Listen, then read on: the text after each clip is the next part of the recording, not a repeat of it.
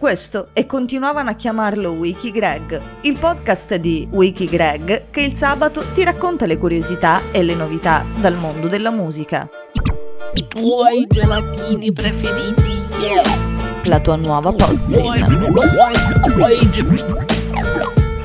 I tuoi gelatini preferiti.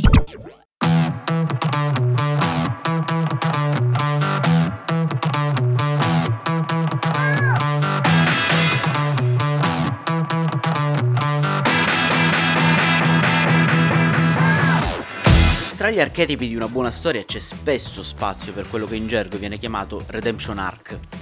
In sintesi, un personaggio negativo in seguito a un determinato evento X modifica il proprio percorso di vita andando a riscattare il proprio comportamento iniziale, talvolta violento e malvagio, altre volte semplicemente meno nei canoni paradigmatici dell'eroe o generalmente del protagonista della storia.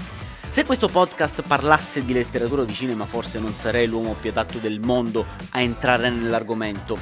Ma si parla di musica e quindi mi sono sentito libero di prendere in prestito questi concetti per parlare di un personaggio di cui non mi sarei occupato per nulla al mondo. Perché è uscito un pezzo di Young Signorino e non è per nulla come vi aspettavate che potesse essere. Io mi chiamo Gregorio Parisi, parlo di musica da tanti anni e nel corso della mia carriera mi sono occupato di tanti artisti come questo, quelli che nel tempo vi sono diventati familiari e altri che potreste non avere mai sentito nominare. Young Signorino è diventato familiare ai più nell'anno del Signore 2018, quando la sua MAAA, che potreste ricordare come Alfa Alfa Alfabeto, sfondò, oltre qualcosa che potreste benissimo immaginare, anche le 30 milioni di visualizzazioni su YouTube. Nel momento in cui sto parlando di questo fenomeno di costume, addirittura siamo a 35 milioni passati di views. Il fenomeno signorino, ecco, fu incontrollabile, ma come ogni brutta moda bastò far finta di niente tra le persone dotate di orecchie per vedere questa fase scemare più lentamente del dovuto, ma l'importante è il risultato. Il nostro cattivo quindi è bello che pronto, autore di un pezzo brutto, un tormentone insopportabile che però è stato il suo apice negativo.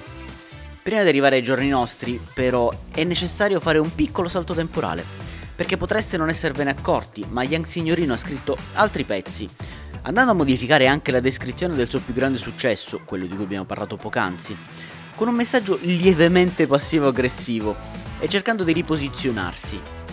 Percorso simile per certi versi a quello di Achille Lauro, così come lo stile sembra molto vicino proprio a quello di Lauro, quindi niente di eccezionale. Però poi è successa una cosa, quella che mi ha convinto a parlarne oggi, 4 febbraio 2023, a parlare di Young Signorino. È uscita Flames Inside. L'uscita vera e propria di Flames Inside, fidandoci di Bandcamp perché non è presente su Spotify né su altre piattaforme, è del 2 gennaio. Il video su YouTube invece è datato 29 gennaio. Per descrivere Flames Inside dico solo che bisogna prendere i Molshadoma, diminuire lievemente i BPM e mantenere un inglese non esattamente da madrelingua. La svolta wave, cold wave se vogliamo entrare un po' più nello specifico, è inaspettata per quanto apprezzabile e forse potrebbe anche rimettere sulla mappa Young Signorino in un settore che in Italia ha un proprio mercato, molto di nicchia per carità, ma comunque vivo. Non sarebbe utopico immaginare anche un nome nuovo al progetto, almeno per chiudere così quella parentesi poco edificante. Ma qualora dovesse mantenere questo moniker, allora sì che sarebbe giusto dirlo. Young Signorino sta finalmente percorrendo il proprio redemption arc.